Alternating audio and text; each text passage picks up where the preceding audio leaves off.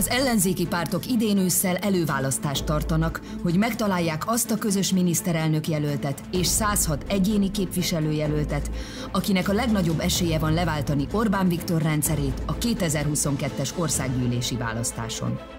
A következő egy órában élőben a Partizánon Csongrád Csanád megye kettes számú választókerületének jelöltjei mutatják be, milyen lenne szerintük hazánk a Fidesz legyőzését követően, hogyan képzelik el a magyar társadalom jövőjét, és milyen megoldásaik vannak a választókerület legsúlyosabb problémáira. A vita résztvevői. Tóth Szabolcs a Mindenki Magyarországa mozgalom jelöltje. Mihalik Edvin Máté a Momentum mozgalom jelöltje.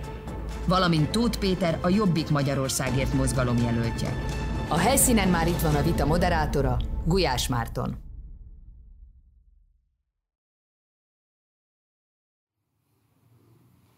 Köszöntöm nézőinket, szervusztok! Élőben jelentkezünk Szegedről, ahol továbbra is a Móra Ferenc Múzeumból tartjuk az előválasztási vitáit a Partizánnak, amiben média partnerünk továbbra is a 444. Most este 7 órától Csongrád Csanád megyek kettes szám választó körzetének ellenzéki jelöltjét fognak összecsapni. Azonnal mondom a technikai információkat, de előtte egy fontos szolgálati jellegű közlemény. Bár a délutáni szavazásnál, pontosabban a délutáni eh, vitánál már megkértem az akkori közönséget, hogy fejezzük ki elismerésünket az előválasztáson résztvevő aktivisták és önkéntesek munkájához munkához. Most, mivel egy picivel többen vagyunk a teremben, illetve többen is néztek most bennünket, mint a délutáni órákban, ezért szeretném ezt megismételni. Ugyebár szombaton indult volna az előválasztás, különböző technikai problémák miatt ez végül csak ma reggel tudott elindulni, és bár elég sok élcelődés érte miatt a különböző szervezőcsoportokat, van egy olyan csoport, egy eléggé kiterjedt csoport, az a több száz fő, lehet, hogy több ezer fő is akár, akiknek a munkája nélkül egész egyszerűen nem, lehetség, nem volna lehetséges az előválasztás maga, ők pedig azok, akik a sátrakban dolgoznak, ők azok, akik ezekben a napokban is hóban, majdnem esőben és mindenképpen hidegben állnak ott, és ezekben a lehetetlen körülmények között is segítik azt, hogy Magyarország rendkívül fontos demokratikus folyamata, az előválasztás meg tudjon valósulni. Éppen ezért gondoljunk bármit is magáról a malőről, gondoljunk bármit is magáról az ellenzéki pártokról, az, hogy ezek az emberek ott vannak és végzik a munkájukat, minden elismerést megérdemel, és éppen ezért azt szeretném kérni az itt jelenlévő közönség tagjait, hogy egy nagy tapsal ismerjük el az ellenzéki előválasztásban önkéntesként dolgozó emberek munkáját.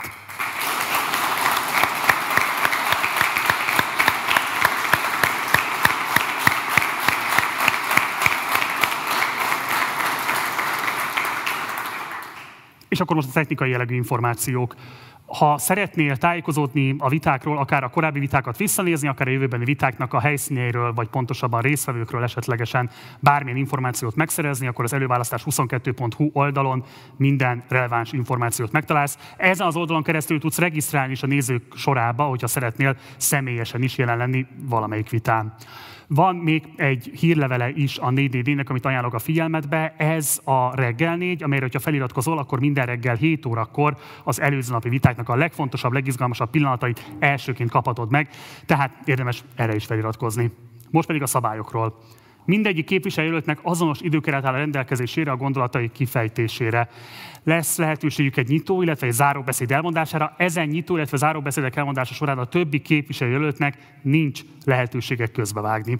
Lesz azonban három vitablokkunk, amelyben szintén azonos időkeret áll mindenki rendelkezésére, és ezen vitablokkok közben bárki bármikor átfelti a szót képviselőtársától, kérdést is intézhet képviselőtársához, sőt, cáfolhatja, vagy bármilyen más módon vitázhat vele.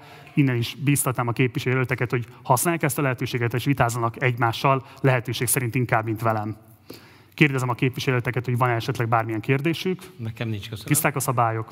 Igen. Köszönöm szépen, akkor kezdődjön a vita. Következnek a nyitóbeszédek.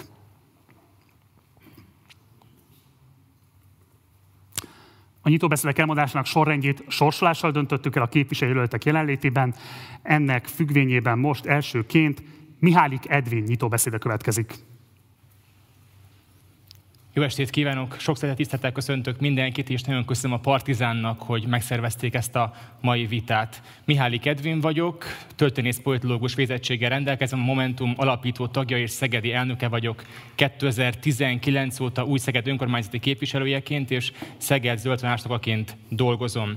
Azért döntöttem úgy, hogy elindulok az ellenzéki előválasztáson, mert önkormányzati képviselőként éltem meg azt, hogy a koronavírus járvány alatt a magyar kormány több mint 10 milliárd forintot vett el a városunktól, ezzel veszélyeztette Szeged működőképességét, és veszélyeztette az zöldberuházásaink folytatását is. De nem csak a pénzt vette el tőlünk a magyar kormány, hanem elvette Szeged Egyetemét is, és odaadta egy fideszes kuratóriumnak. Szegednek tehát érdeke a kormányváltás. De nem csak Szeged érdeke a kormányváltás, hanem a homokhátságon élő emberek érdeke is. Hiszen az elmúlt években nagyon sok fontos beruházás maradt el abban a térségben, gondoltunk a helyi közlekedés fejlesztésére, vagy a környezetbarát fejlesztésekre is. Így tehát mind az egész választókerület érdeke a kormányváltás. Az én mottom az, hogy mindent vissza Szegednek, és végre valódi képviseletet a homokhátságon élő embereknek. 2019-ben egy széleskörű összefogás jelöltjeként Botka támogatásával tudtam nyerni a választókörzetemben. Azóta az összefogással együttműködve azon dolgozunk, hogy Szegedet fejlesszük. Azt gondolom, hogy az elmúlt két évben nyújtott teljesítményem és tapasztalataim alkalmasak lesznek arra, hogy 2022-től az új rendszerváltó parlamentben tudjam képviselni Szeged és a térség érdekeit. Ehhez kérem az önök támogatását. Köszönöm szépen!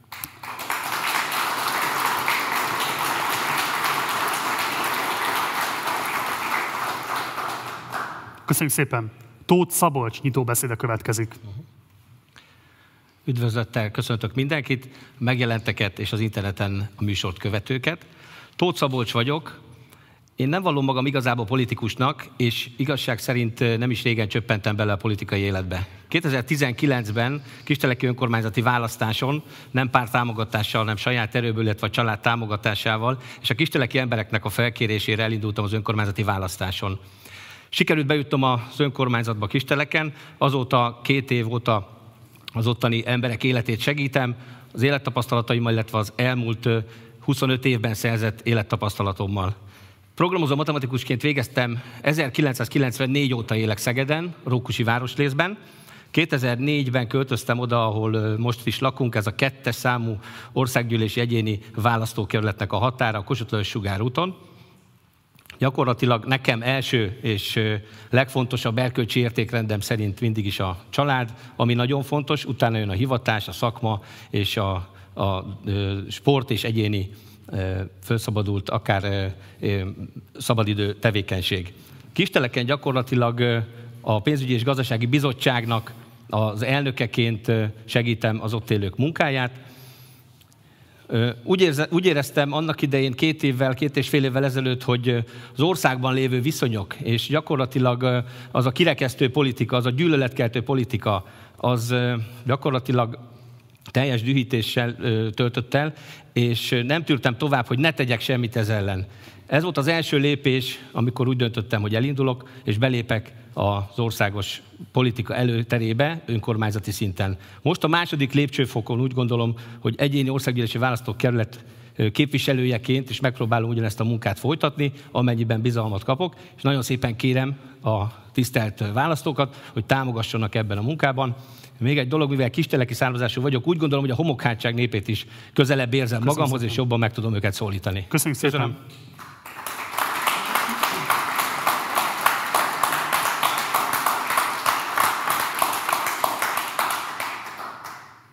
Köszönjük szépen. Tóth Péter nyitóbeszéde következik. Erősítsünk meg Európa déli kapuját, hogy Szeged és a homokhátság a békés nyugalom szigete legyen újból. Számos világesemény érintette a választókerületünket, ebből talán az egyik legemlékezetesebb az a 2015-ös migrációs hullám, amely gyakorlatilag a kertjeink, házaink előtt zajlott le. Ekkor már a kormány megelőzve felhívtam arra a figyelmet, hogy nem elég pusztán egy határzárat építeni, hanem élő erővel kell védeni ezt a határt, és elsőként javasoltam a honvédség levezénylését a területre, és a Jobbik akkor a programjába foglalta, ami most már a közös ellenzék programja is egybe, hogy állítsuk vissza a határőrséget, mert jól látható, és itt az elmúlt napok eseményei is bizonyítják, hogy szükség van a határőrség visszaállítására. Emellett egy nagyon fontos világesemény, ami évtizedek óta lepusztítja gyakorlatilag a homokhátságot, az az elsivatagosodás és kiszáradás, ami lehetetlenné teszi az öntözést a területen, és gyakorlatilag a mezőgazdaságban foglalkoztatottak számát ezért jelentősen veszélyezteti. Úgy gondolom, hogy a Jobbik korábbi programjába a Dunatisza csatorna megépítése egy komoly áttörést jelentene a homokhátságon és a mezőgazdasági kultúrában, hogy megtartsuk azt a munkaerőt, ami itt van. A másik olyan jelenség, ami szintén ismer mindenkinek, az a koronavírus által okozott helyzet és pandémia, ami elsősorban a családokat érintette nagyon válságosan. Így az én családomat is, mivel nagy családosként, eh, három gyerek eh, édesapjaként, iskolás gyermekként azt tapasztaltam, hogy az oktatásunk nincs felkészülve a 21. századra, ezért különösen fontosnak érzem azt, hogyha megválasztanak, akkor ne csak anyagi támogatást kapjanak a gyerekek, hanem lépjünk be a 21. századba azzal, hogy akár tabletteket, laptopokat biztosítunk, hiszen a jövő oktatása az több mint valószínű, hogy ilyen eszközökön fog megtörténni. Én ehhez kérem az önök támogatását, és bízom benne, hogy együtt megerősítjük Európa déli kapuját. Köszönöm szépen.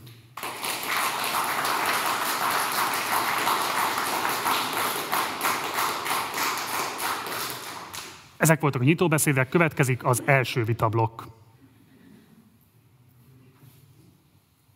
Az első vitablokk címe Élet a homokhátságon. A megszólás sorrendjét itt is sorsolással döntöttük el, ennek értelemben elsőként Mihálik Edvinnél lesz majd a megszólalás lehetősége, de természetesen a további képviselőtársaktól is kérem majd a választ az adott kérdésre. A kérdés pedig alapvetően így szól.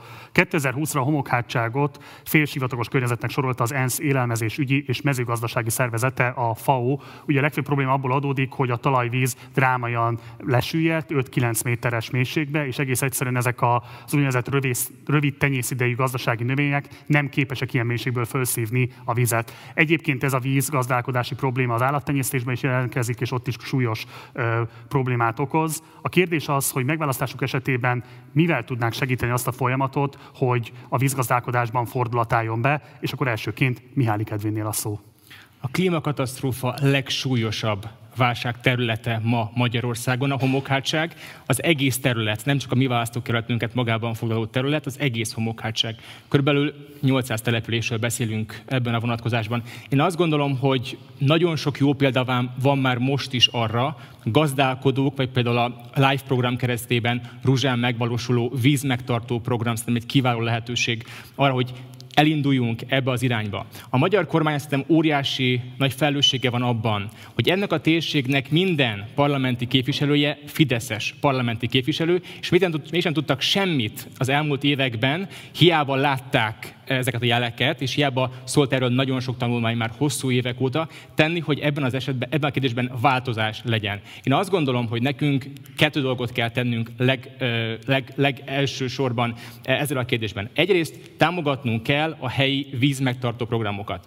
Ma tudja mindenki, hogy ha valaki az Európai Uniós földalapból támogatást kap, akkor azt termelő tevékenységre kapja. Ha valaki mondjuk a területéből egy részt eláraszt vízzel, akkor arra nem kap területalapú támogatást. Ezen mindenképpen változtatnunk kell, sőt, támogatnunk kell azt, hogy a gazdák önmaguk is próbáljanak tenni annak érdekében, hogy az általuk művelt területnek legyen kellő vízzel való ellátottsága.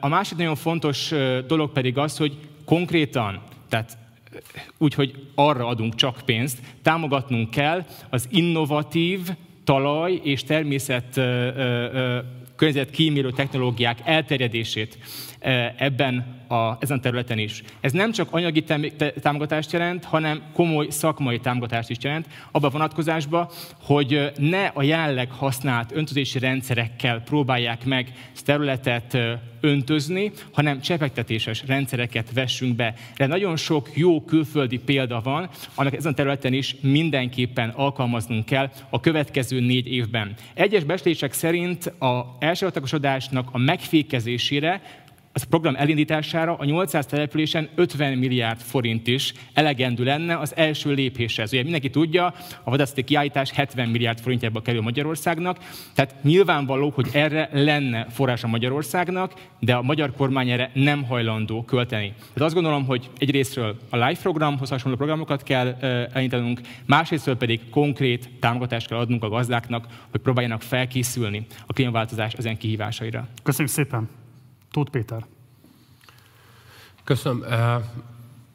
Én is azt gondolom, hogy a, ahogy a felvezetőben is mondtam, hogy a mezőgazdaságban nagyon fontos az, hogy a, az öntözéses kultúra vissza tudjon térni. elkészüljön az a Dunatisza csatorna, ami gyakorlatilag biztosítani tudja a, azt a vízmennyiséget, amivel a locsolást el lehet végezni ezen a területen. Nagyon fontos probléma az, hogy korábbi csatornatársaságok, amikben ugye a nagygazdák inkább arra használták az erő, erejüket, vagy inkább azt mondanám, hogy a Fideszhez köthető itt, itt meglévő oligarchák, hogy a kisebbektől beszedjék a pénzt, és gyakorlatilag azáltal, hogy kikerüljék azt, hogy ezekhez a csatornatársaságokhoz befizessék a pénzeket, nagyon sok ilyen meglévő csatornát beszántottak, ami megnehezíti a korábban kiépített csatornahálózatnak a visszaépítését, működését, tehát egy komoly átfogó tervet kell a vízgazdálkodás területén megvalósítani a, a homokhátságon. Jól látható az, egy két héttel ezelőtti hír, hogy a homokhátságon, mint egy nagy tájegységen, szomszédos megyébe, Bugac puszta házán már gyakorlatilag odáig jutott a mezőgazdasági termelés, hogy megszűnt megszűnt, mert olyan szinten eltűnt az a mennyiségű talajvíz, illetve a rétegvizek és ezen a eh, nagy eh, rétegű homoktalajon mélyebben találhatók, amivel az öntözés megint lehetetlené vált. A másik komoly probléma, amit a kormány elodázott eddig, az pedig az ásat és furtkutak moratóriumára vonatkozik, ami ugye hamarosan lejárt, tehát próbálnak majd egy olyan katasztát készíteni, amiben gyakorlatilag a még meglévő kistermelők helyzetét is el lehet lehetetlenítik.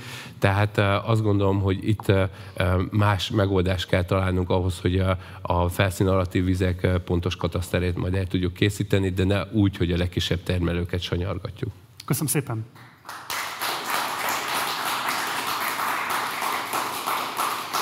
Tóth Szabolcs. Jó. Klímakatasztrófáról szeretnék először pár szót mondani. Nyilvánvaló, hogy ez nem csak a homokhátságot és Magyarországot érinti, hanem globálisan az egész világot. Ugye borzasztó nagy a felmelegedés, és évről évre mindig egyre melegebb, melegebb nyarunk jön. Gyakorlatilag ez itt a homokhátság területén egyre nagyobb asszályos időszakokkal, egyre nagyobb szárassággal jár. Ugye csökkentenünk kellene az üvegháztatást, ehhez mindenképpen a széndiokszid, metán és aeroszoloknak a, a, a, a gyakoriságát, használatát kellene csökkentenünk, és ezzel lehetne talán elé menni az üvegházhatásnak a csökkentésének. Ugye Párizsban volt egy megállapodás, ha jól emlékszem, 16-ban, hogy 2050-re gyakorlatilag széndiokszid semlegessé, foszilis anyag felhasználás semlegessé kellene válni egész Európában. Most mi Magyarország részéről egy állandóan támadjuk az EU-t, de én úgy gondolom, hogy ez olyan kérdés, amit nélkülük és összefogással nem lehetne megoldani. 2030-ra az Európai Uniónak az az elvárás, hogy 55%-kal csökkentsük az ilyen károsanyag kibocsátást. Nálunk Magyarországon, ha jól tudom, most egy olyan törvényt szavaztak meg a parlamentben, amely csak 40%-os csökkentést tesz lehetővé. Tehát mindenképpen kormányváltás esetén vissza kellene térni az EU normához és az EU-nak az irányelveit követni. Jó? A homokhátság kapcsán pedig úgy gondolom, hogy a legnagyobb probléma az, hogy az 50-es években csatornarendszert építettek ki a Dunatisza közére.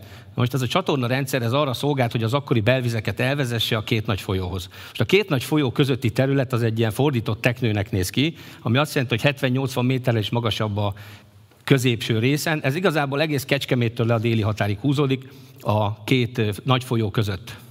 Gyakorlatilag egy olyan megoldást lehetne találni, ami ugyan gazdaságilag igen költséges, és véleményem szerint szintén az EU-nak a forrásai nélkül nem megvalósítható. Egy hosszant irányú csatornát kellene a homokhátság legmagasabb régiójában húzni, és abból minden irányba vízlevezetéseket alkalmazni.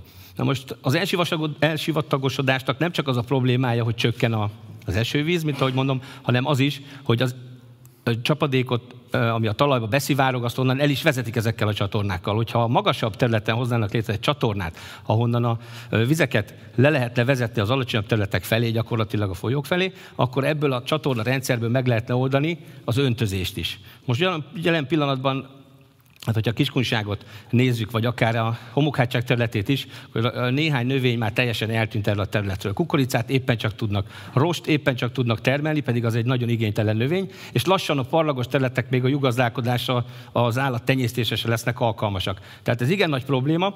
A tanyák, akik, amelyek ugye nagyon sok családnak megélhetés biztosítottak, teljesen gyakorlatilag hát el, elhagyatottá válnak, elköltöznek az emberek, mert nem tudnak megélni. És még egy nagyon fontos dolog van, amit akarok itt ezzel kapcsolatban mondani, hogy véleményem szerint az is egy rossz gazdálkodás nyilván a kormány részéről, hogy minden termőföldet odaadtak meg a nem termő földeket is olyanoknak, akiknek gyakorlatilag nem sok köze van hozzá, se a tradícióik, se a családjuk alapján. Én azt gondolom, hogy vissza kellene adni a földet azoknak, akik megművelik, vagy valamilyen bérleti konstrukcióban az államnak kellene ezeket a földeket újra kezelni, azért, hogy megint sok-sok családnak adjanak megélhetést. Köszönjük szépen. Köszönöm.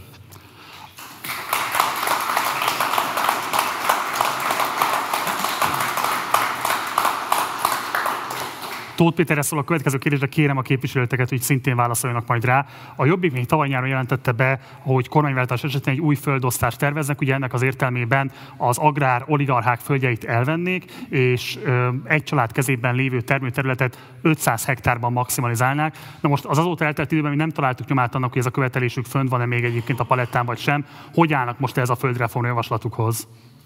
Azt gondolom, hogy ebbe a témában valószínűleg Magyar Zoltán képviselőnk a legkompetensebb, hiszen ő van a, az Agrárbizottságban a részünkről. Viszont azt látjuk, hogy teljes mértékben igaza van, mert itt összesen két-három család kezébe összpontosul a nagy földbirtok Csongrád megyén belül, és ez érinti nyilván a jobban termő területeket, de a homokátságot is jellemzi ez, hogy egy kézbe összpontosul gyakorlatilag a földmennyiség. Mezőgazdaság egy reprezentatív példája egyébként általában a gazdaságnak, ami Magyarországon történik, hogy a Fideszhez közel álló oligarchák lefölözik mind a juttatásokat, mind a lehetőségeket, és igen, szükség van egy új állami földosztásra. Vannak olyan vélemények, hogy átlagosan, ez Ángyán professzor úr véleménye, hogy egy 50 hektárig is elegendő lenne egy család számára az, ami, vagy még kisebb terület is, amivel fent tudná tartani önmagát, és még hasznot is tudna termelni. Én ezeket a jó példákat követendőnek tartom, és inkább a kisbirtokrendszer felé mozdítanám el a, a földosztást. Tudom mondani hektárszámot, hogy miben maximalizálná az egy család kezében lévő földtulajdont? Én a professzor úr véleményére alapozok, ő azt mondja átlagosan 10-15 hektár az már elegendő egy családnak, ennél lehetünk megengedhetőbbek, és azt mondom, hogy inkább az az 50 hektáros határ az, ami szerintem elfogadható. Az 500 hektár is már egyébként olyan gépesítést követel meg, ami nem biztos, hogy feltétlenül megvan egy család, vagy egy családi gazdálkodás részére. Köszönöm szépen. Akkor kérem a képviselőtársakat, hogy szintén nyilatkozzanak arról, hogy milyen típusú földreformot tartanának kívánatosnak. Mihály Kedvin. Hát az, hogy a fideszes oligarchákat, akik a földpályázatokon nyertek, ott el kell számoltatnunk, az összes szerződést át kell néznünk, és aki ebben bármilyen bűnt elkövetett, az felelősségre kell vonnunk, abban gondolom konszenzus van, én mindenképpen ezt támogatnám parlamenti képviselőként. De és azt is gondolom egyébként, hogy támogatnunk kell mindenképpen egyrészt a fiatal gazdákat, másrészt pedig azt is támogatnunk kell, hogy minél több család tudjon mezőgazdaságból megélni. Ez is konkrét támogatásokra van szükség, nem jó a mostani támogatási rendszer. Visszautalnék azonban az elmúlt kérdéshez, mert társaim azt mondták itt az előbbiekben, hogy rendszert kell kiépíteni. Azt gondolom, hogy ez egy nagyon hosszú folyamat, aminél sokkal gyorsabban tudunk segíteni a gazdáknak. Ahogy elmondtam a korábbiakban is, a vízmegtartás, tehát jelenleg is van itt víz. Van esővíz, van egyébként szürke víz, és sok más olyan lehetőség van, mondjuk a folyók áradásának a kihasználásával, a jelenlegi vízmennyiséggel is tudunk segíteni. Nem kell csatornát építenünk ehhez. E, ugye Magyarországról ma a, a folyóinkon is minden víz lefolyik, ezekben semmit sem tartunk meg itt helyben. Pedig ha kialakítanánk e, megfelelő e, csatornarendszert a folyóink mentén, akkor azzal is már rengeteg vizet tudnánk itt helyben tartani. Ez gondolom erről a kérdésről. Köszönöm szépen.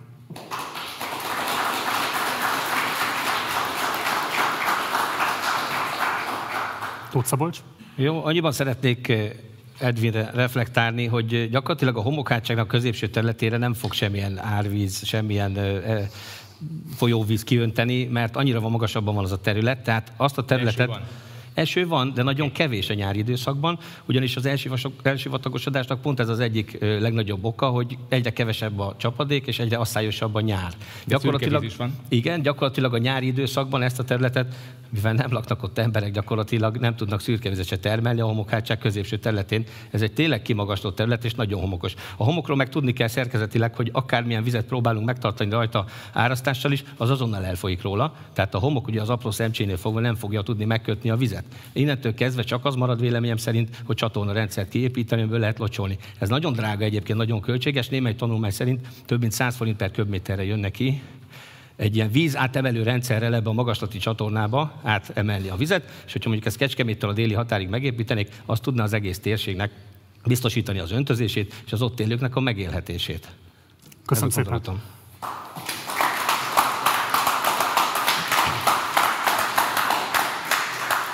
Momentum programjában több szempontból is írnak arról, hogy milyen módon kellene átalakítani a mezőgazdaságot az öt szempontokat figyelembe véve. Ugyanakkor a támogatás politikát érintetlenül hagyják, vagy legalábbis nem lehet olvasni erről a programban.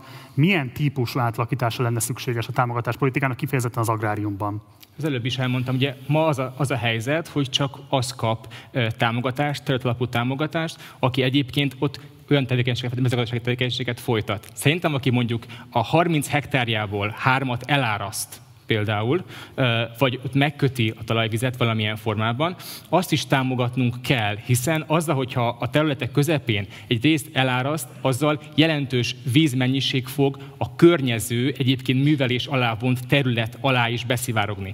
De ezeket mindenképpen támogatnunk kell. És az is nagyon fontos szerintem, hogy a biogazdálkodásnál kiemelten foglalkozunk azzal, hogyan tudunk emellé feldolgozó ipart is tenni adott településekre. Ugye a külföldön nagyon sok olyan kis falu van, aminek van egy adott terméke, akár sajt, akár bármilyen más termék. Fontos az, hogy mondjuk a, a, a itteni településeknek is legyenek saját termékeik. Tudja mindenki, a bordányi eper az a legkiválóbb ebben a térségben. Hogyan tudunk a bordányi epernek erre a, a térségünkben egyébként ismert marketingére sokkal többet alapozni annak érdekében, hogy ez a termék ne csak az eper formájában, amit megeszünk a nyári időszakban, hanem valami plusszal is tudjuk ezt segíteni. Köszönöm szépen. Tóth Péter?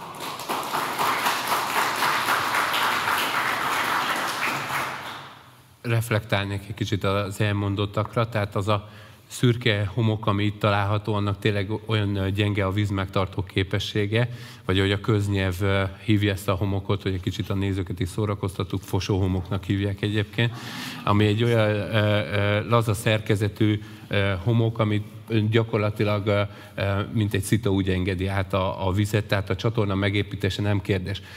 Ha történelmi példát nézzünk, akkor ugye a Sugovicától, tehát Bajától indul az a Ferenc József csatorna, ami még ugye nem lett visszacsatolva, de a lényeg az, hogy ha elmegyünk délvidékre, és javaslom Edvinnek is, hogyha ellát, ellátogat ezekre a területekre, akkor látja azt, hogy olyan locsolásos kultúrát folytatnak, amiben jól látszik az, hogy például a gyümölcshozam jóval magasabb, és hogy egy kicsit a nézőket is még szórakoztassam. Tehát éppen ezért szerintem délvidéken találhatóak meg az egyik legfinomabb pálinka, pálinkák az egész magyarországi területen belül, mert olyan magas a gyümölcshozam és a cukortartalom, ami egyik legkiválóbb területé teszi ezt, és nyilván ott így tudják feldolgozni, mivel sajnos ott is a feldolgozóipar és a konzervipar leépült, és abban viszont egyetértünk, hogy szükség van egy konzerváló üzemre, illetve olyanra, amivel ugye ezeket a gyümölcsöket messzebbre is el tudjuk szállítani, mivel kincse ennek, e, e, ennek a területnek az ilyen típusú gyümölcsök, zöldségek, de hát ugye ott van a, a spárga is, ami gyakorlatilag marha drágán tudjunk megvenni a boltba, de innen pedig elszámítjuk, főleg ötömös környékéről ki Németországba, tehát igenis van értéke, és erre vigyáznunk kell, és meg kell tartani. Köszönöm szépen.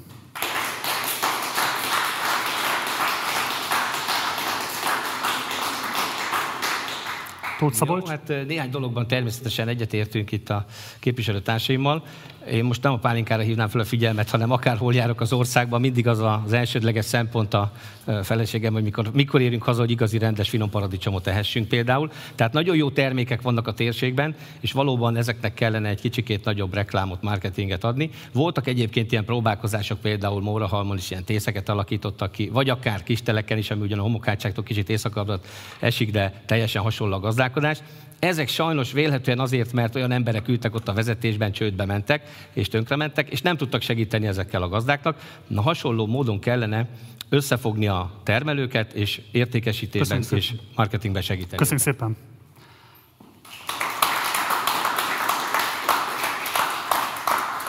Ez volt az első vitablok, következik a második vitablok.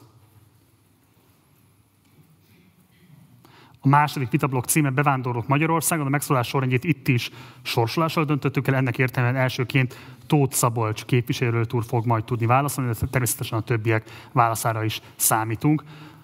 Ugye A választókerület kiemelt fontossággal bír a bevándorlás kérdését illetően, hiszen ebben a körzetben található Röszke, illetve Ásott halom is. Úgyhogy az első kérdés úgy szól önhöz, hogy tavaly tavasszal az Európai Bíróság elmarasztaló ítéletet fogalmazott meg Magyarországgal szemben az úgynevezett tranzitzónák miatt, azokat inhumánusnak minősítve.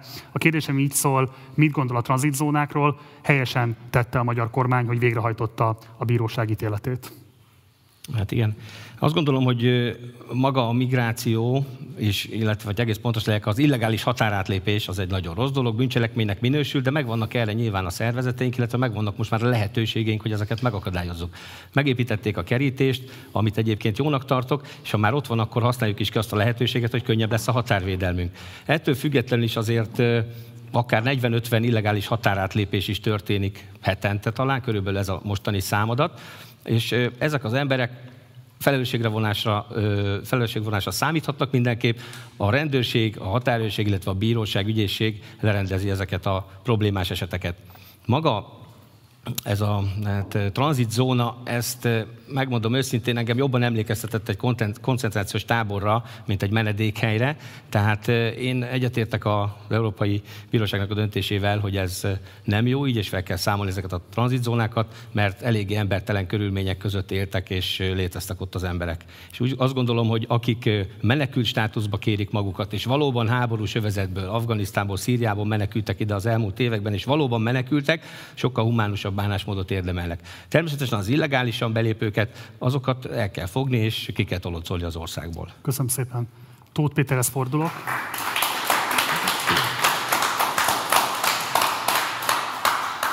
Egyetért képviselőtársnak azon minősítésével, mi szerint a tranzitzónák a koncentrációs táborokhoz hasonlíthatóak?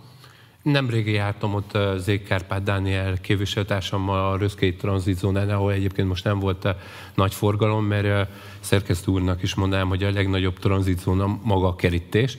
Tehát ma jelen pillanatban, amikor tudjuk azt, hogy naponta 50-100 fős csoportok törnek be, és azt hiszem ma volt a rekord, hogy több mint ezer fő lépte át, vagy fogtak el a, a, a, a területen belül gyakorlatilag úgy mennek át a, a, a határkerítésen most a bevándorlók, mint kés a vajom.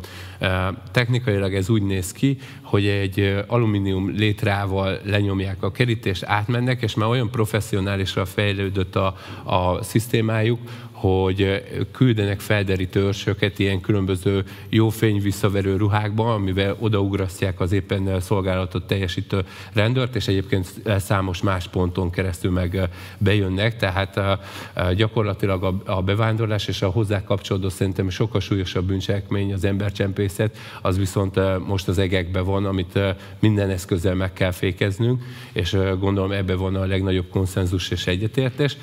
Jól látható, hogy a 15-ös állapotokhoz képest tized annyian vannak szolgálatban a határon, gyakorlatilag a mélységi felderítés eltűnt, és gyakorlatilag egy tucat rendőre oldjunk meg ezen a 37 kilométeres határszakaszon a, a védelmet. Hát most ez nem annyira jó, hogyha nézik ezt más országokból, tehát nem is akartam erre felhívni a figyelmet. Nyilván itt az afganisztáni helyzet lesz izzasztó, hiszen jól láttuk azt, hogy nagyon sokan, akik a demokrácia felé elkötelezettek, elkötelezettek, nem tudtak repülős úton, repülős úton elhagyni az országot, tehát több mint valószínű, hogy a balkáni útvonal felé fogják venni az irányt, és hát itt van egy kulcsország ezen az útvonalon, amit szeretünk kikerülni, az pedig Törökország és a török zsaroló politika. Most is már egyes jelentések szerint két-három millió embert tor, torlódott föl Törökországba.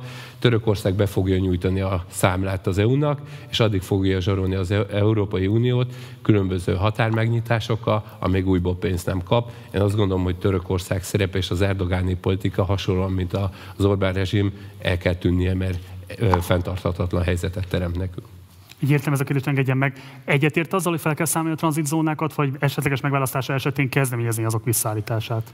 Szerintem fontos, hogy a tranzitzóna, mint egy olyan egység, ahol ellenőrizni lehet a személyazonosságot, az létezzen. Tehát nem volt jobb az, amikor 2015-ben sátrakba ment az ellenőrzés, és megtagadták a különböző bevándorló csoportok az új lenyomat felvételét, és akkor felgyújtottak sátortáborokat. Tehát azt gondolom, hogy a tranzitzóna egy olyan hivatalos hely, ahol kell ellenőrizni, és tudnunk kell a személyazonosságát, hogy ki akar bejönni az országba, és semmilyen garancia nincs arra, hogy itt esetleg nem terroristákat küldenek be, akár talibok, akár az iszlám állam. Köszönöm szépen, Mihály Kedvin. Hát én három értékre szeretném felhívni a figyelmet. Egyrészt elsődleges célunk, hogy szavatoljuk Magyarország és ezen keresztül Európa biztonságát. Másrészt fontos az, hogy az ideérkező emberekkel emberségesen bánjunk. Ez nem egy liberális érték, ez egy keresztény, ez egy fundamentális, eh, humánus eh, érték. És a másik nagyon fontos dolog pedig az szerintem, hogy minden erőnkkel a közös európai e- fellépés felé irányuljon a politikánk. Tehát az, hogy az embercsempész hálózatokat fel kell kutatnunk és fel kell számolnunk, ez alapvető érdek. Az, hogy a migráns, migrá, migránsok így tudnak bejönni az országba, az, az egy probléma, ezen valamilyen módon nekünk változtatnunk kell, hiszen az, hogy a magyar emberek biztonságban érezzék magukat, és az, hogy kiszűrjük azt, hogyha valaki tényleg olyan szándéka jön Európába, tehát terrorizmus szándékával, ez, ezzel ellen valamilyen módon fel kell lépnünk. Úgyhogy ebben a kérdésben egyetértek, tehát mindenképpen a határon védelemre van szükség. De azt gondolom, hogy erre nem feltétlenül a magyar hatóságoknak kell egy nagyobb hangsúlyt fektetniük, hanem az európai szervezetekkel együttműködve. Például a Frontex megerősítését nagyon fontosnak tartom ebben a kérdésben, valamint azt is, hogy a menedékkérelmi eljárások során legyen minden átlátható, és vonjuk be minél inkább a civil és jogvédő szervezeteket. Ezekkel tudjuk ezt az általam az előbbiekben felvázolt hármas célt a legjobban garantálni szerintem. Köszönöm szépen.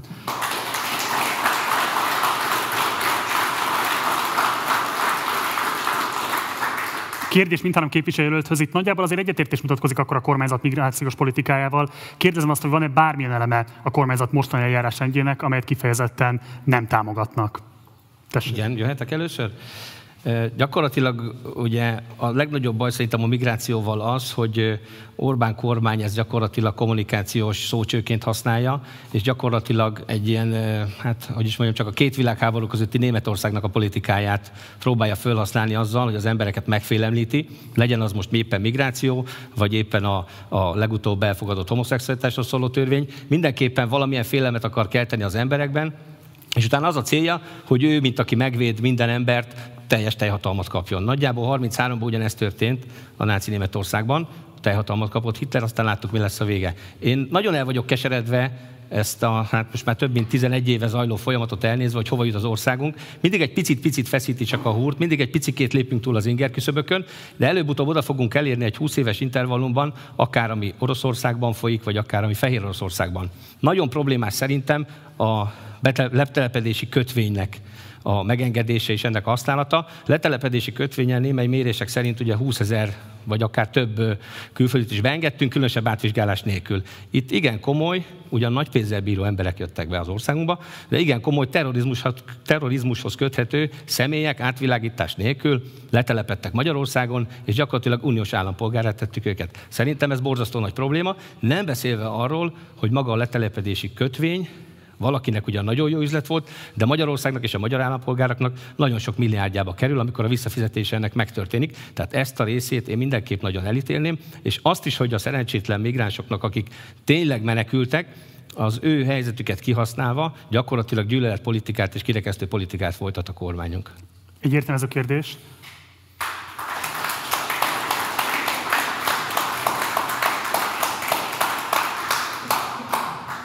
Jól értettem, hogy Orbán Viktort Adolf Hitlerhez hasonlította? Hát nagyjából igen egyébként, de nem hozzá hasonlítanám, hanem azt az elvet, amit ők követnek, az egy az egybe ugyanaz, mint amit a két világháború között a náci Németországban végigcsináltak.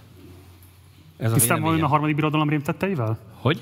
Tisztában van ön a harmadik birodalom rémtetteivel? Igen, de az egy hosszú folyamat volt, 20-25 éves folyamat kellett, hogy elteljen oda eljussanak. Én viszont még a közelébe se szeretnék Magyarország annak ennek elérni, és ezért most így 11 év után szeretném azt mondani, hogy állj, stop, és nem menjünk tovább ebbe az irányba.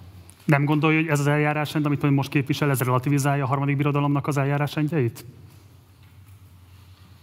Nem gondolom, mire, mire gondolna itt egész pontosan? Orbán Viktor politikáját, akit akárhogy is nézzük, választásokon igen. hatalmaztak fel az ország vezetésével, igen. lehet vitatni egyébként az eljárás hát, rendet. Igen. Ön most egy tömeggyilkoshoz, diktátorhoz hasonlította. Ja, hát gyakorlatilag most ez, még egyszer mondom, nem a személy és a személy elleni összehasonlítás, vagy nem a két személy összehasonlításáról szólna, hanem arról a propaganda elvről és arról a, arról a gyakorlatilag ideológiai nézetnek a gyakorlásáról, ami párhuzamba hozható azzal. Köszönöm szépen. Egyébként, bocsánat, még egy dolog, amit szoktam mondani, és ezt tényleg valami komolyan gondolom, gyakorlatilag Németország a második világháború előtt nem Lengyelországot foglalta el először, meg nem Ausztriát, hanem a náci párt elfoglalta Németországot. Most én néha úgy érzem, hogy a Fidesz elfoglalta Magyarországot, és ez nagyon nem tetszik nekem.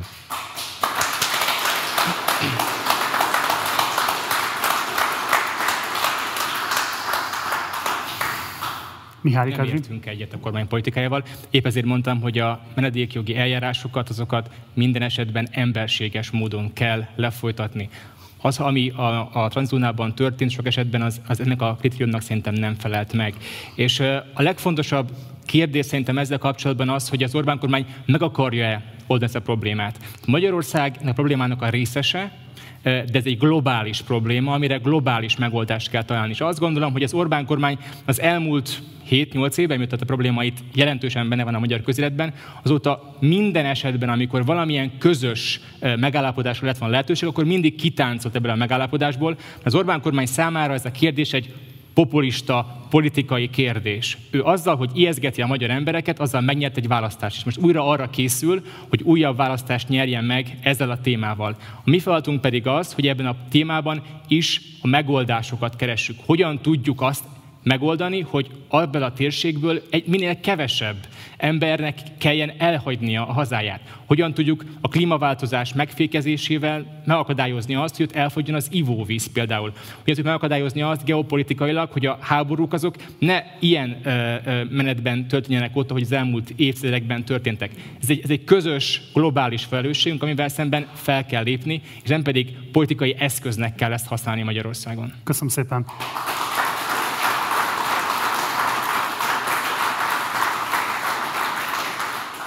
Az előbbi szorgalmazta, és egyébként a kampányában is szorgalmazott Tóth képviselőt úr a határőrség felállítását, ugye a jön fogalmaz, idézem, Európa déli kapujának védelme érdekében. Pontosan milyen hatáskörökkel ruházná fel ezt a határőrséget? Még pontosabban kérdezem, volna-e szabad nekik éles lőszert használniuk? Köszönöm szépen a kérdést. A határőrség visszaállítása az nem egy új keletű dolog, hiszen 2007-ig működött határőrség Magyarországon, és ne tévesszük össze azzal a kommunista határőrséggel, ami saját állampolgárait, akik innen az országot elhagyták, élesülőszert használt, tehát volt sajnos ilyen tragikus időszak Magyarországon a kommunizmus alatt, de én ezt semmiképpen nem hoznám vissza. Az egy nagyon fontos kérdés, hogy jogos fegyverhasználat hogy léphet fel egy határőr esetében. Az Edwin által említett Frontex, hogyha nem tudom, hogy akkor itt volt 2015-ben Szegeden már Edwin, de akkor itt voltak a Frontex-től, és a Frontexesek esetében azt láttuk, hogy sokszor számon lettek kérve olyan esetben, amikor önvédelmi célból használtak fegyvert, ugye az égei tenger esetében, amikor embercsempész hajóból rájuk lőttek és viszonozták ezt a tüzet, gyakorlatilag számon lettek kérve. Tehát meg kell, meg kell találni azt az egyensúlyt a jogos önvédelem esetében a fegyverhasználat tekintetében, de én nem, nem tartanám semmilyen szempontból emberséges megoldásnak azt, ami mondjuk esetleg a kommunizmusban volt határőrség címszó alatt Magyarországon. Köszönöm szépen. Tóth Szabolcsnak 1 perc 15 másodperce, Mihály Kedvinek 2 perc 17 másodperce, Tóth Péternek pedig 53 másodperce maradt még. Kérdezem a képviselőteket, hogy kívánják-e használni a vitavalókban hátra maradt idejüket. Még egy megjegyzésem lenne, hogyha lehet. Jó? Tehát határőrség felállítása egyébként azt gondolom, hogy nem egy rossz gondolat. Gyakorlatilag ugye a rendőrségnek némely szervezeti egysége most is szinte határőr tevékenységet lát el, és hát a honvédséggel kiegészítve most is úgy dolgoznak a határon, mint hogyha határőr funkcióban határőrökként dolgoznának ezek a rendvédelmi szervnek megfelelő csoportjai. A Frontex jelenlétével kapcsolatban én nekem az volt a tapasztalatom, nagyon jó lenne, hogyha ők besegítenének, és valóban közösen úgy éreznék, hogy védeni kell a határ, de gyakorlatilag majdnem, hogy csak ilyen megfigyelő jelleggel láttam én őket itt szerepelni, és olyan nagyon beleszólások a dolgokban nekik nem volt. Tehát ez valóban egy szintén jogos igény lenne, hogy az Unió részéről kapjunk plusz támogatást, és közös erővel védjük a déli határunkat. Jó, és akkor még egy dolgot, amit már korábban mondtak itt előttem, és a társaim, illetve lehet, hogy én is említettem. Még egyszer visszatérve arra, hogy Orbán gyakorlatilag itt a migráns kérdést, ezt gyakorlatilag csak kihasználja, és úgy gondolom, hogy nem olyan tényleges veszély, mint aminek ő föltünteti. Még egy dolog van, ugye nagyon sok embert, külföldi állampolgárt behozott most munkavállalóként az üres munkahelyeknek a feltöltésére. Ez is egyfajta migráció, de erről nem beszélünk sehol. Egyébként, hogyha a gazdaság részére ez jó és hasznos, akkor azt mondom, hogy természetesen hozzunk be munkásokat, bár nagyon sok magyar meg sajnos kivándorol. Ez Köszönjük problémás. szépen. Mihály Kedvény és Tóth Péter kívánnak élni az idejükkel. Igen, azzal kapcsolatban szeretnék megjegyzést tenni, hogy tehát a Frontex bevonása az minden esetben a helyi hatóságok vezetése mellett kell, hogy megtörténjen. Azonban azt gondolom, hogy ha van egy európai egységes határellenőrzési ügynökség, akkor annak a bevonás az tehermentesíti a magyar hatóságokat. Ezért fontos az, hogy bevonjuk. És hogy az előbbiekben is elmondtam, ne kezeljük ezt egy magyar problémának. Egy globális problémáról van szó, amit a magyar kormány soha nem fog tudni megoldani. Ezt Európai Uniónak és a, és a teljes világnak kell együtt kezelnie valamilyen módon. Mi az Európai Szövetség részeként az Európai Uniós együttműködésen keresztül tudjuk leginkább a mi érdekeinket érvényesíteni. Ezért tartom azt fontosnak, hogy minden olyan szervel jó kapcsolatot alakítsunk ki, ilyen például a Frontex is, amely egyébként tudja a magyar hatóságokat ebben a kérdésben is termetesíteni. Egy értelmező kérdést engedjen meg. Ugye pont a Frontex kapcsán, mert többször előkerült, azért számos olyan oknyomozó cikk jelent meg, ami részben hatalmi visszaélést bizonyított be a munkatársak részéről, részben pedig azt, hogy igen kevésé tudtak megfelelni a különböző emberi jogi egyezménybe foglalt követelményeknek, például a menekültek kapcsán. M1 esetben kifejezetten erőszakosan jártak el, vagy életet veszélyeztető módon jártak el. Hogyan lehetne biztosítani az állampolgári kontrollt egy ilyen szervezet fölött? Hogyha a magyar hatóságok gyakorolják a vezető szerepet ezekkel, ezen a, ebben a kérdésben, akkor azt mondom, tudjuk garantálni azt, hogy ne legyen semmilyen visszaérés. Köszönöm szépen.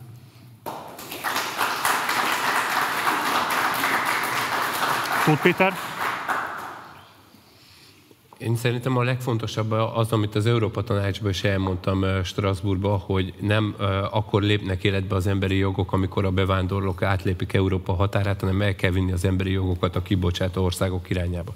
De egy másik nagyon fontos dolog, ami az Egyesült Államok és Mexikó példáján keresztül tudom jellemezni, ahol szintén egy komoly problémát jelent a bevándorlás.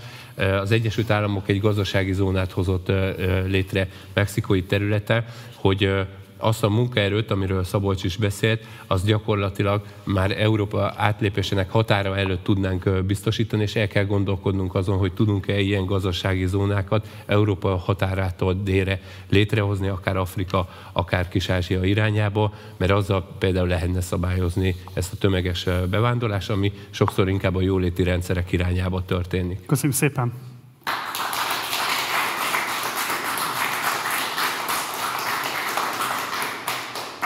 Mihály Kedvinek van még 1 perc 21 másodperc, kérdezem, hogy kíván élni az időkeretével. Köszönöm. Köszönöm szépen, ez volt a második vitablok, következik a harmadik és egyben utolsó vitablok.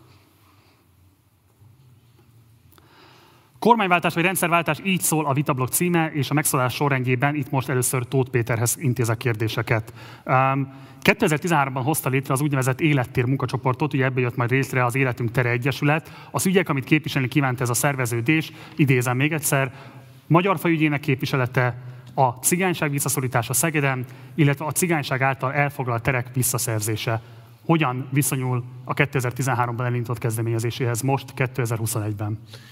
Szegedieknek mondom, mert talán jobban képbe vannak, hogy ez a Hétvezér utcában történt ennek a, az akciónak a levezénylése, ahol van egy önkormányzati ház, ami gyakorlatilag olyan kisebbségi közössége jött létre, ami a környék területét gyakorlatilag lerabolja, és folyamatos panaszt kaptunk, amire ez akkor egy megoldás lett volna, hogy ott rendet tudjunk tartani a környéken, hiszen hiába van tőle 200 méterre a rendőrség, gyakorlatilag a környező boltok lakosságot komoly fosztogatás érte. Tehát ez akkor egy adekvát dolog volt, de a téma blokkjánál maradva szerintem a legfontosabb ma Magyarországon az, hogy rendszerváltás történjen meg. Én azt gondolom, hogy kormányváltással igazából csak azt érnénk el, hogy egy szintcserét hajtanánk végre, ma a legfontosabb üzenet, és szerintem ez a cigányság számára is a legfontosabb az, hogy egy olyan gazdasági értelemben vett rendszerváltást találjunk, amiben ők is a munka útján keresztül a társadalmi szolidaritás irányába vissza tudna, tudnak térni. Tehát én ezt tartom ma a legfontosabb kérdésnek az ő esetükben. Ez a probléma meg, amiről beszéltem konkrétan, azóta hál' Istennek megoldódott. Megválasztása esetén továbbra is az úgynevezetten magyar faj ügyének képviseletét vállalná a parlamentben?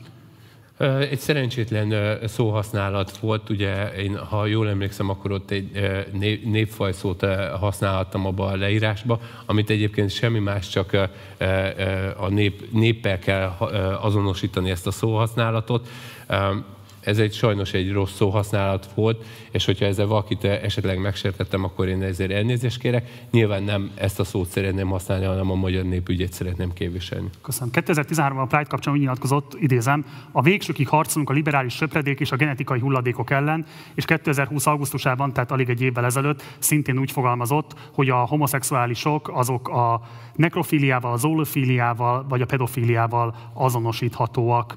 Ugye pont tegnap volt a felvonulás Pécset, amely az első Budapesten kívüli Pride volt Magyarország történetében. Ön a Pride-on, a Pécsi Pride-on fölvonulókat genetikai hulladéknak tekinti? Természetesen nem tekintem annak őket. Azt gondolom, hogy... Mióta nem? Mert ez mondom, egy rossz szóhasználat volt, amiért én, a, ha ezt a közösséget megsértettem, akkor természetesen ezért is elnézést kérek. Azt gondolom, Mikor hogy történt meg a fordulat az életében? Egy pillanat csak válaszolni szeretnék. Tehát a, a, a, ha azt nézem, amiket itt felolvasott, akkor nem csak ön olvassa, úgy látszik a bejegyzésémet, hanem a magyar kormány, aki ebből sajnos még törvényt is alkotott. Én azt gondolom, hogy meg kell várni azt, hogy a, a magyar társadalom hogyan és milyen szinten reagál a, akár a homoszexuális közösségekre, vagy a fellépő igényekre, házasságkötési szándékukra, hogyha erre megérik a magyar társadalom, akkor természetesen tudom ezt támogatni. Egy záró kérdést engedje meg ide kapcsolódóan, mikor történt meg és milyen élmények hatására a fordulat, amiről most beszámolt az előbbiekben a gondolkodásában? Azt gondolom, hogy mindig nagyon fontos az, hogy egy ember találkozon azzal a közösséggel, akit esetleg megsér. Van egy előítélete egy adott csoportról vagy dologról. És ez élmények hatására, hosszú beszélgetések alapján ez egy pozitív utóítéleté is tud alakulni, és az elmúlt időszakban nekem volt szerencsém több ilyen emberrel is beszélnem. Ugye legutóbb Osvágy Zsolta is nagyon sokat tudtam erről beszélgetni erről a kérdésekről, és ezek nyújtanak annyi pozitív élményt, hogy én ehhez a kérdéshez sokkal szenzitívebben nyúljak, mint korábban bármikor is. Köszönöm szépen!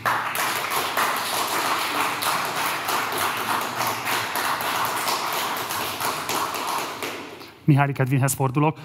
Amikor elindult az önök miniszterelnök jelöltjének a kampány, akkor a felcsúti per volt az, az ígéret, amivel konkrétan berobbantotta a kampányát. Ez a per ígérete azóta picit eltűnni látszik legalábbis a kampányukból. Milyen ígéreteket tudnak tenni arra vonatkozóan, hogy a felcsúti per továbbra is megtartásra fog kerülni, amennyiben beütnek a parlamentbe 22-ben? A felcsúti per ígérete az arról szól, hogy a 22-es kormány és rendszerváltás után felelősségre kell vonnunk azokat a személyeket, akik az elmúlt években a magyar államot meglopták. Én azt gondolom, hogy ha a kormányváltás után nem lesz felelősségre vonás, akkor egyrészt az a kormány sem fog hosszú ideig kormányozni, másrésztről pedig eh, nekünk az a feladatunk 22 után, hogy egy olyan országot teremtsünk, ami már nem egy következmények nélküli ország. Szerintem az elmúlt 30 év az sok esetben volt egy következmények nélküli ország. És nekünk azt kell megteremtenünk most 22 után, hogy soha többet egyetlen egy magyar politikusnak se forduljon meg a fejében az, hogyha a közpénzhez nyúl, akkor azt megúszhatja. A felcsúti perc szerintem erről szól, és ezért van rá óriási szükség a kormányváltás után.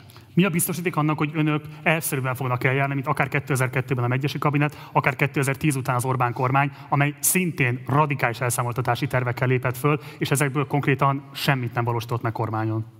Hát olyan képviselőjelöltjeink vannak, mint Paróca Janikó, aki szembeszállt a helyi baloldali eh, korrupciós ügyekkel kapcsolatosan. Olyan képviselőjelöltünk van, mint Hatházi Ákos, akit most már örülök, hogy Jobbik is kezdi eh, felfogni, hogy, hogy jó oldalra kell állni ebben a kérdésben, aki nagyon konkrétan az elmúlt eh, hat évben hétről hétre hozta azon korrupciós ügyeket, amelyek egyébként ennek a rendszernek a jellegét pontosan leírták Ezek az emberek a Momentummal akarnak együtt rendszert váltani 2022-ben. Ezek az emberek jelentik a garanciát arra, hogy ha Momentum egy meghatározó szereplője lesz a 22 utáni új magyar kormánynak is, a rendszerváltás új parlamentjének, akkor igenis lesz elszámoltatás Magyarországon.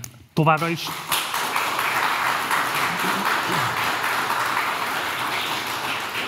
Továbbra is támogatnak hatházi Ákos korrupció elleni főügyészségi kinevezését? Én megnéztem a miniszterelnök jelölti vitát, alapvetően azt mondta, hogy olyan emberek kellenek a korrupciós főügyészség élre, mint hatházi Ákos. Ezzel egyetértek. Olyan emberek kellnek, akiknél nem merül fel a korrupciónak a gyanúja sem. Ilyen ember kell. Politikus ember kell egy ilyen főügyészség élére? Nem hiszem. Nem Akkor hiszem. mit jelent az, hogy olyan, olyan ember... ember, aki tisztességes, becsületes. Pontosan ismerjük a hozzáállását a korrupcióhoz. Tóth Csaba vagy Hatházi Ákos? Ott ez volt a kérdés. Szerintem ebben a teremben is a legtöbben Hatházi Ákos mondanak erre a kérdésre.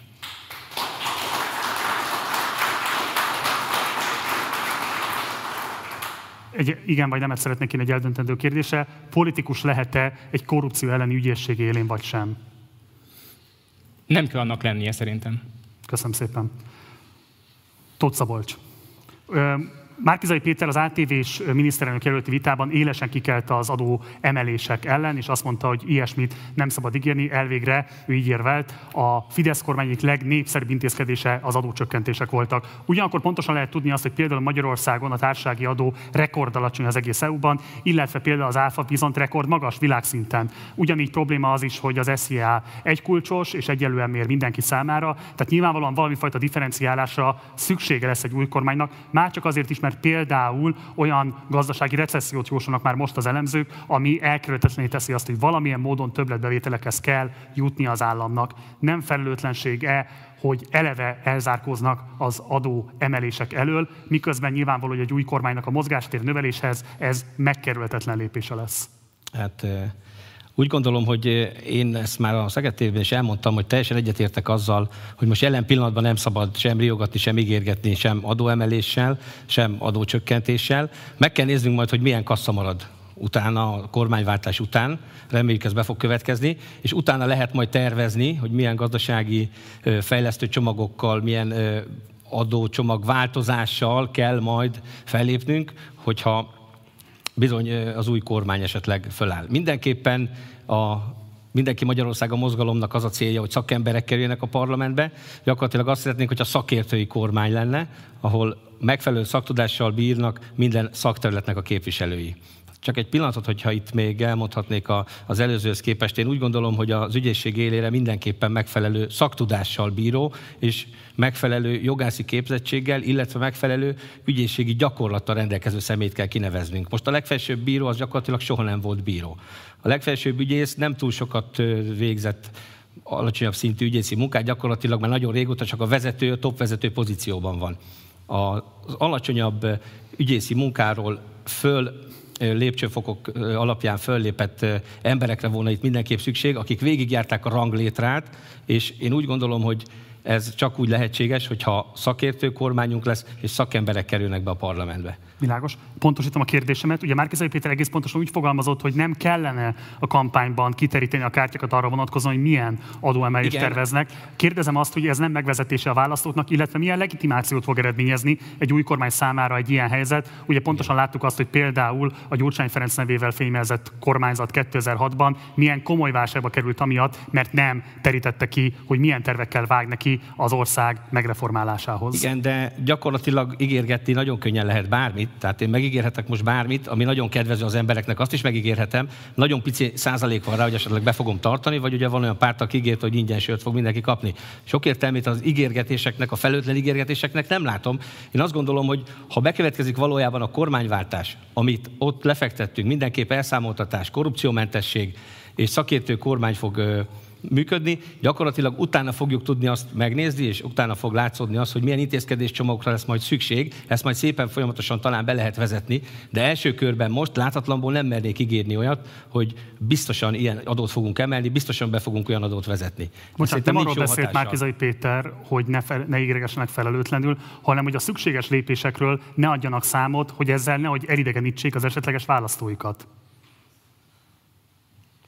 Igen, igen, igen. Viszont ennek egy nagyon fontos és kulcslépése volt az, és ha jól emlékszem, a Karácsony Gergely pont volt ezzel kapcsolatban egy szóváltásuk, hogy most akkor legyen valami adómelés, vagy ne legyen. Nyilván a Karácsony Gergely valamilyen extra adót szeretne bevezetni azokra az emberekre, akik túl jó módba kerültek az elmúlt 12 évben, a Márkizaj Péter álláspontja szerint pedig el kell számoltatni ezeket az embereket, akár ha szükséges, megfelelő jogi lépésekkel vissza kell venni tőlük az illegálisan, illetve hát mondjuk ki őszintén az, az éppen aktuális törvények szerint hozzájutott vagyon, vagyonoktól kellene őket majd megfosztanunk, nyilván olyan módon, hogy bizonyítani azt, hogy ez egy elköstelen törvényi rendszer alapján jutott hozzájuk. Köszönöm Tehát ez a nehéz kérdés ebben. Köszönöm szépen. Tóth Péterhez fordulok, és egy kérdésem lenne még a képviselőt úrhoz.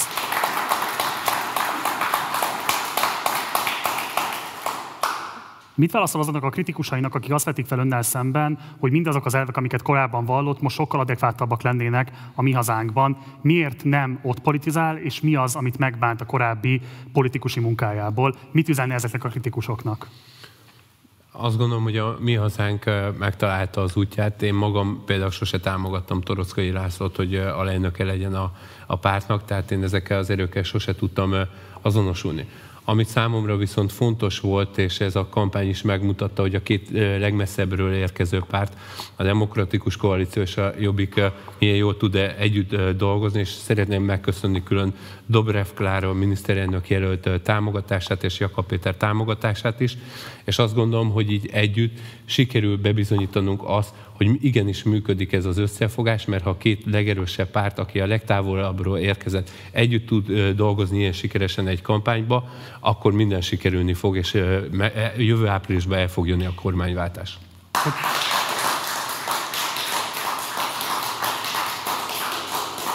Bocsássam, a képviselő, hogy jól értem, akkor nem a mi hazánk által valott elvek voltak azok, amik távol tartották, hanem csak Torockai László személye?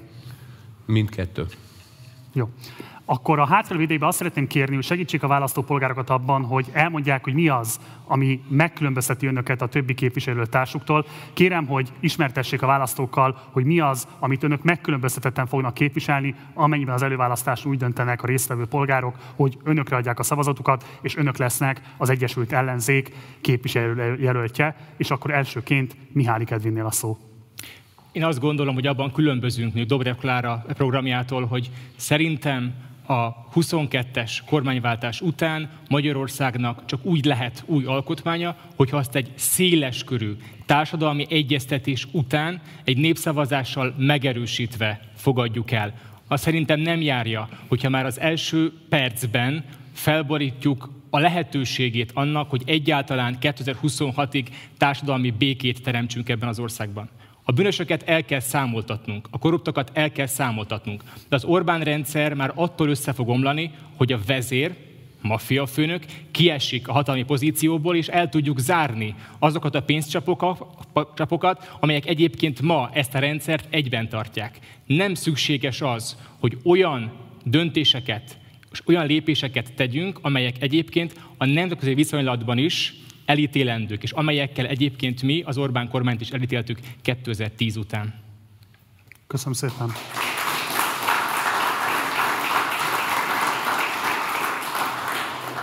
Tóth Szabolcs. Igen, nálunk a Mindenki Magyarország mozgalomnál elsődleges szempont, illetve az elsődleges és legfontosabb erényünk az, hogy teljes korrupciómentességet kívánunk létrehozni a magyar közéletben. Amit már korábban is említettem, a korrupciómentességet nem csak azért emlegetjük, hogy szélsőségesnek tűnő, illetve a korrupciós ügyekben, a korrupcióval vádolt embereknek az elszámoltatását az emberek ugye kívánják és szeretnék, hanem gyakorlatilag rendet kellene tennünk már végre az országban, mert a korrupció annyira begyűrűzött, hogy gyakorlatilag mi egy autópálya szakaszt négyszer-ötször annyi pénzért építünk, mint a szomszéd országokban. Gyakorlatilag, hogyha nem volna korrupció és nem lopnák el, ha így fogalmazhatok, ezt a pénzt, ezt a pluszpénzt, akkor sokkal több autópályán képült volna az elmúlt időszakban. Szoktam mindig mondani, például ugyanitt a stadionépítés kapcsán is, itt is kézzelfogható a korrupció, nem ezekkel az épület, épületekkel, építményekkel kellett volna kezdenünk 2010-ben, hanem nagyon sok más szociális intézményt kellett volna megépíteni és felújítani, úthálózatot fejleszteni. Tehát nálunk az elsődleges és legfontosabb szempont a korrupciómentesség. Ami személy szerint engem legjobban dühít és legjobban bosszant, erre is ki szoktam térni. Az óriás plakát kampányok során szintén nagyon sok milliárdból ostobának nézik az embereket, illetőleg olyan média hadjárat folyik a saját népe ellen, a kormány olyan média hadjáratot folytat, amivel nem lehet fölvenni a versenyt, és folyamatosan butítja az országot. Én azt gondolom, hogy ez a gyűlöletkeltő, kirekesztő politika, ez számomra nagyon elutasított, és ezt nagyon nem szeretem. Ez, ami ellen mindenképpen küzdeni akarok majd. Köszönöm szépen.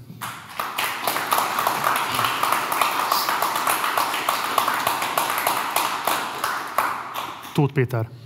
Számomra Jakab Péter a garancia abba, hogy megtörténjen végre az az elszámoltatás, amire 30 éve ez az ország vár lassan. Azt gondolom, hogy a korrupciónak nincs színe, mindent fel kell derítenünk, és az utolsó emberig el kell számoltatnunk mindenkit, és azt gondolom, hogy az, amit Péter itt a Master 13-nál a Csillag nevű tagintézményé kivetített, annak jövő áprilistól kezdődően élő valóságá kell válnia. Köszönöm szépen!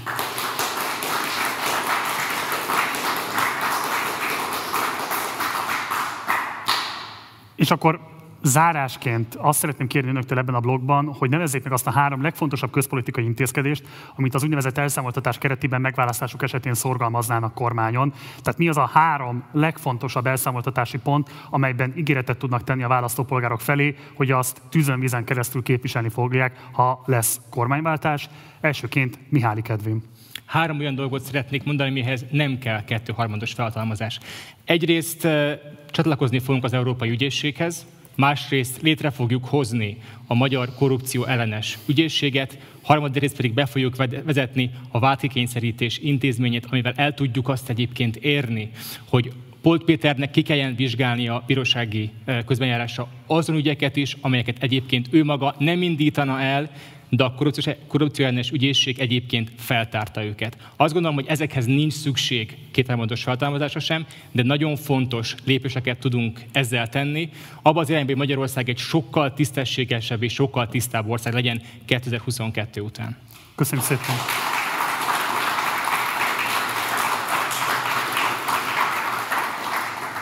Tóth Péter? Nagyon fontos az, hogy Szegedet érintő korrupciós ügyekből kivizsgáljuk az egyetemhez köthető dolgokat, és azt meg kell tudnunk, hogy Nemesi Pál hogy nyeri el folyamatosan az egyetemi közbeszerzéseket. Tehát ez egy kézzel tapintható példának kell, hogy legyen.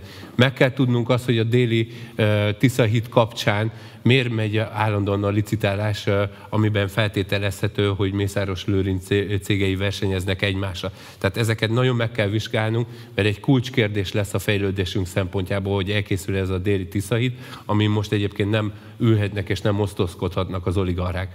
Ami még nagyon fontos szegedi viszonylatba, és megígérem, hogy azonnal neki fogunk esni, szintén Mészáros Lőrinc érdekeltségébe tartozó akvapoliszunknál, miért kerül Szegedinek 1 millió forintba az, hogy el tudjon menni ebbe a fürdőbe. Meg fogjuk vizsgálni. Köszönjük szépen!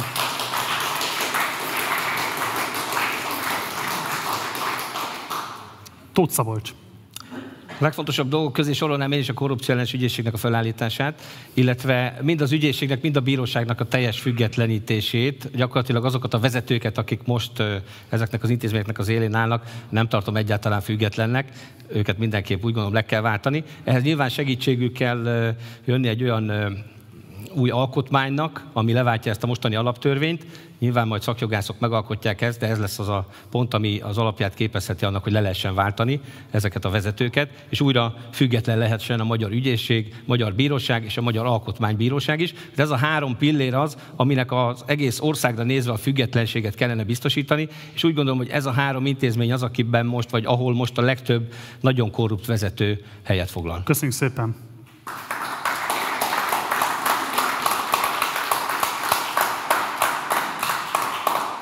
Mihály Kedvinek maradt még 1 perc, 15 másodperc, kérdezem a képviselőt, hogy kívánja használni az idejét. Igen, szeretném használni.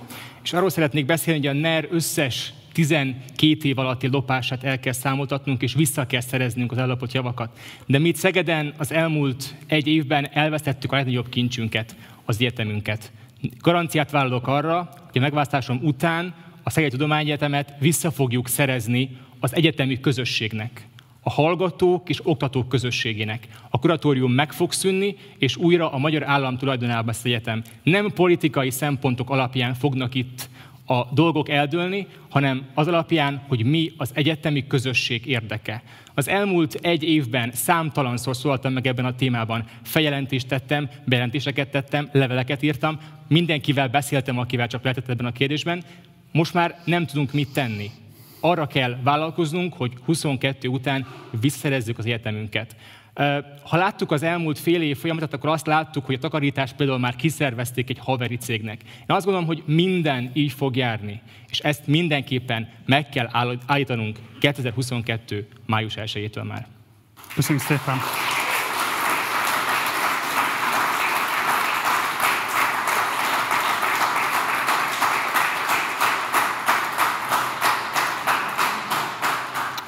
Köszönjük szépen, ez volt az utolsó vitablok, következnek a záróbeszédek.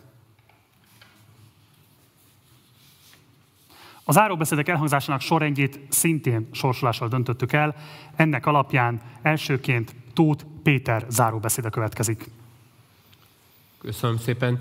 Én arra biztatok mindenkit, hogy eh, támogasson eh, abban, hogy végre révbe érjen az a 15 éves munka, amit a választókerületben végeztem, hiszen eddig a legfőbb kudarc abban volt, hogy több irányba mentek az ellenzéki szavazatok. Most végre lehetőséget kapnék, mint a legesélyesebb jelölt a körzetben ahhoz, hogy végre meg tudjam verni a Fidesz jelöltjét, és ehhez hozzá tudom tenni mindazokat a szavazatokat, amit egyedül én tudok biztosítani a homokátságon.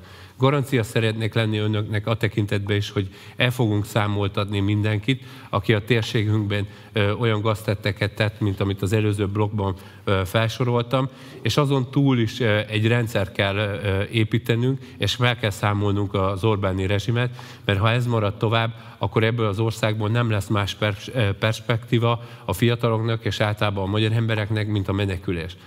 Szeretem a hazámat, és azt akarom, hogy mindenki itt tudjon élni és boldogulni. Nagyon fontos, hogy a gazdaságunk tekintetében úgy állítsunk talpra mindent, hogy olyan béreket tudjunk biztosítani, amivel eh, itthon tudunk tartani mindenkit, hiszen jól látható, hogy olyan súlyos terheléseknek, eh, adó és járulék terheléseknek vannak kitéve a magyar bérek, amiből nagyon nehezen tudnak megélni az emberek. Szükséges ezen változtatnunk, és a rendkívül eh, brutális világszínvonalban létező áfát is lejjebb kell vinnünk, legalább meg kell feleznünk ahhoz, hogy élhető gazdasági környezetbe tudjunk nevelni a gyerekeinket, családainkat. Számomra ez a tétje, és ez a legfontosabb számomra, hogy tudjunk változtatni.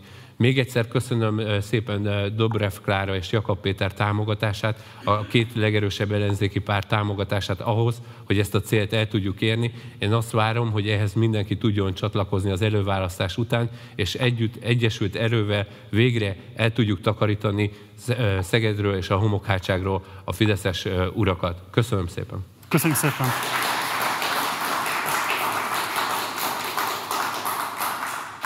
Tóth Szabolcs záróbeszéde következik. Igen. Nagyon szépen köszönöm az ajánlásokat, és azt, hogy itt lehetek. Igazából a pártok képviselőihez képest kicsit mondhatom, hogy lemaradva érzem magam, hiszen nekem igazából csak civil segítőim voltak, és nekik is nagyon szépen köszönöm a munkát, nagyon szépen köszönöm a családomnak is a támogatását és a türelmét, hogy elbírta viselni ezt a pár hetet.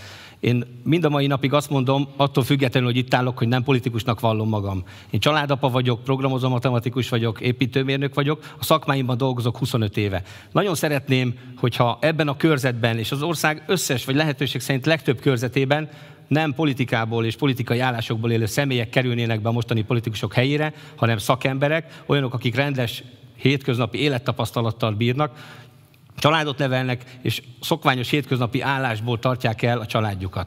Azt szeretném, hogyha a Mindenki Magyarországa mozgalom miniszterelnökére Márkizaj Péterre szavaznának, illetve a kettes számú Csongrádi választókörzetben jó magamra, Tóth Szabolcsra. Úgy gondolom, hogy mi mind a ketten, illetve a Mindenki Magyarország mozgalom összes többi jelöltje is szakembereket kíván a parlamentbe, és gyakorlatilag a hagyományos politikusok lecserélése szerintünk nem tökéletes megoldás.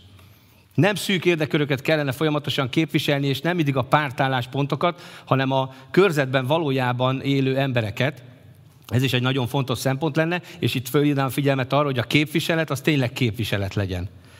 Nekem elegem van a gyűlöletpolitikából, a kormány módszereiből, gyakorlatilag a mindent átszövő korrupcióból, elegem van abból, hogy a képviselők, és legyen az jobb vagy baloldali, kormánypárti vagy ellenzéki, ahogy viselkednek a parlamentben, úgy gondolom, hogy az nem méltó ahhoz az épülethez, ahogy egymáshoz beszélni szoktak. Számos dolog van még, amit felsorolhatnék, és ami nagyon negatív, és negatívnak élem meg az országunkban. Azon zárószóként annyit szeretnék mondani, hogy a tavaszi országgyűlési választáson magamat tartom nem a legesélyesebbnek, de a legjobb jelöltnek, mert én nem vagyok pártember, Köszönjük nem vagyok szépen. megosztó. Köszönöm szépen. Köszönjük szépen.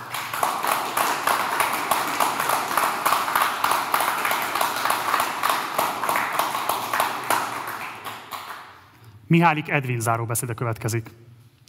Köszönöm először is a vetétársaimnak a korrekt kampányt, és szeretném megköszönni a kampánycsapatomnak az elmúlt nyolc hónap munkáját. Köszönöm a kopogtatásban, pultozásban és a standolásban nyújtott segítségüket. Ez a nyolc hónap arra volt elég, és azért volt nagyon fontos, mert több ezer választópolgárral tudtunk beszélni ebből a választókerületből. És nyilvánvalóan értem most már, és eddig is nyilvánvalóan értettem, de most már egészen is vagyok benne, hogy nem várhatunk tovább. Nincs újabb négy évünk arra, hogy várjunk a klímaváltozás megfékezésével. Nincs újabb négy évünk arra, hogy Magyarországon nyugdíjasok, a nagyszüleim generációja 100 forint alatti nyugdíjból próbáljanak megélni. Nem nézhetjük tovább tétlenül azt, hogy addig, amíg a magyar dolgozók bére az folyamatosan veszít az értékéből, addig Nemesi Pálhoz hasonló fideszesek vagy Mészáros Lőrinc közpénz milliárdokat nyernek meg és nincs további négy évünk az egészségügy rendbetételére sem. Nem tűrhetjük azt tovább, hogy évente 30 ezer honfitársunk hal meg olyan betegségben, amire egyébként van gyógymód. És azt sem hagyhatjuk szó nélkül tovább, hogy újabb generációkat veszítünk el évről évre. Az alacsony fizetések, a gyűlöletpropaganda, vagy az egyetemek privatizációja miatt. Én az elmúlt években egy összefogás ban dolgoztam itt Szegeden együtt. Én egy összefogás jelöltjeként nyertem egyéni választókörzetben. Az ellenfeleimmel szemben egyedüliként én, én győztem le egyéni választókörzetben valaha Fideszes jelöltet. E, és azt gondolom, hogy az elmúlt két évben szerzett tapasztalataim, amikor az ehhez hasonló problémák megoldásán dolgoztunk itt Szegeden, azok alkalmasra tesznek arra, hogy 2022-től a Magyar Országgyűlésben képviseljem tovább a szegediek és a környező településen élő honfitársaim érdekeit. Ehhez kérem az önök támogatását, aztán pedig a kormányváltás támogatásokat, és utána pedig egy új Köszönöm Magyarország szépen. felépítéséhez. Köszönöm szépen!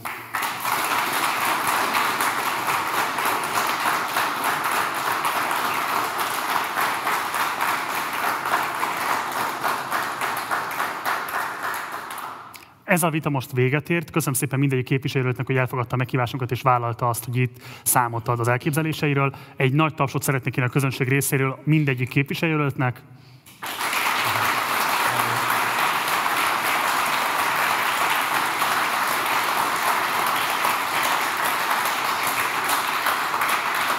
Nektek pedig köszönöm szépen a figyelmet, ezek voltak már a Partizán által szervezett viták. Holnap érkezünk a következő vitával. Az eredetileg kiadott programhoz képest annyi változás van, hogy egyetlen vita lesz holnap, 5 órától lesz Csongrád Csanád négyes számú körzetének a vitája. Össze fog csapni itt Márkizai Péter, illetve Mucsi Tamás. Élőben közvetítjük ezt is itt a Partizán, illetve a 444 felületein, hiszen a Partizán által szervezett előválasztási vitáknak továbbra is média partnere a 444.